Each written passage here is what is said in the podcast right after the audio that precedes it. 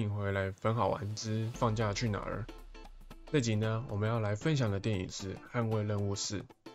今天的放假去哪儿呢？只有我一个人来主持，没有错。那今天呢，我要我要来和大家分享我看完《捍卫任务四》的一些新小小的心得感想。这次《捍卫任务四》一样，跟前三集的导演都是同一位指导的。那我也非常喜欢《捍卫任务》所营造出来的杀手的宇宙。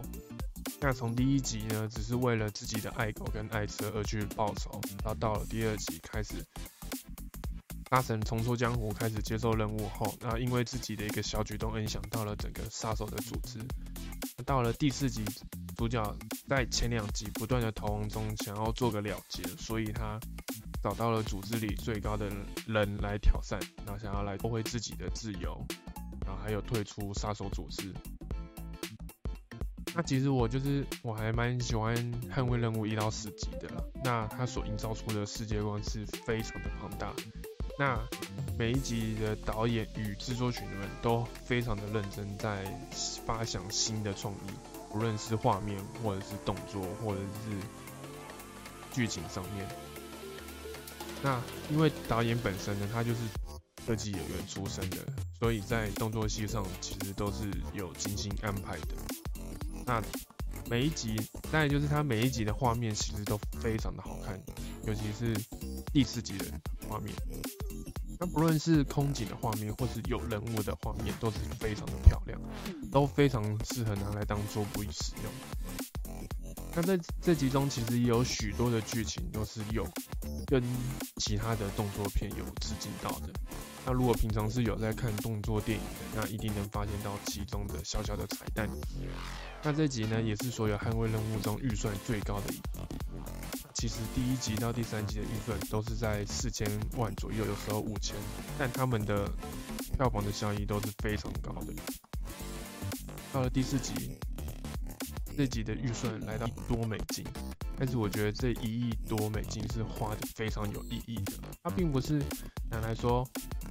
全部都给某一位制作人或给某一位演员上面，它是有效的运用这一亿美金的预算，然后去做他该做的事情。那这集，那这集的片场呢，也是四集中最长的，那来到了快要三个小时的片长。那虽然将近有三个小时的片长，看着会是很过瘾的。但其实，在整体看下来的时候，还会是会有一些地方其实是过于冗长的。那如果减少某些片段的话，其实也是不会影响到整部片的架构。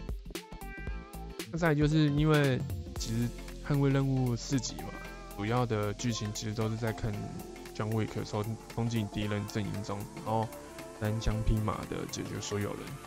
那这四集看下来，难免会有些感到疲乏。那，但我觉得这不会影响到我个人观影的部分。那这这一集呢，有还有一些特别的地方让我感到非常的喜欢。那就是在这一集中有一个类似于上帝视角的画面片段出现。那那就是看那看着姜卫就是拿散弹枪到各个房间去杀敌的过程，那其实就很像在打游戏的感觉。那还有，其实还有这一集还有许多令人惊艳的地方，像是有甄子丹的演出，然后还有就是日本的大陆旅大陆饭店，然后还有一些就是就是姜卫可以到了各个国家去去打斗的部分。那其中有其中有一个部分就是在最后决战之前，就是最后挑战之前。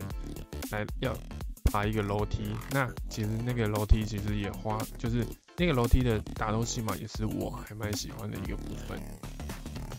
那其实整这种就是整体拍摄的手法，其实就是能看得出来，就是制作团队还有导演们就是努力的发想，然后努力的去精心设计出来的。那我是觉得还蛮有创意的。那如果整体来说要给捍卫任务一到四级的排名的话，我的第一名一定会给第四级，然后再来是第一级，再来是第二级，再来是第三级。因为我觉得第四级算是最有诚意。那因为也算是捍卫任务的最终章，可是它并不是杀整个汉整个杀手宇宙的最后最后一部片。之后呢，还会有其他的是像是前传啊，或者是像是其他的相关影集、衍生衍生影集的出现。所以预说啦，之后姜卫哥还是会出现。那只是他可能在其他的剧或者其他的电影里面，或是以不同的身份出现。如果喜欢我们的影片呢，请记得要订阅、按赞，记得要分享出去哦。那我们就下部影片见喽，拜拜。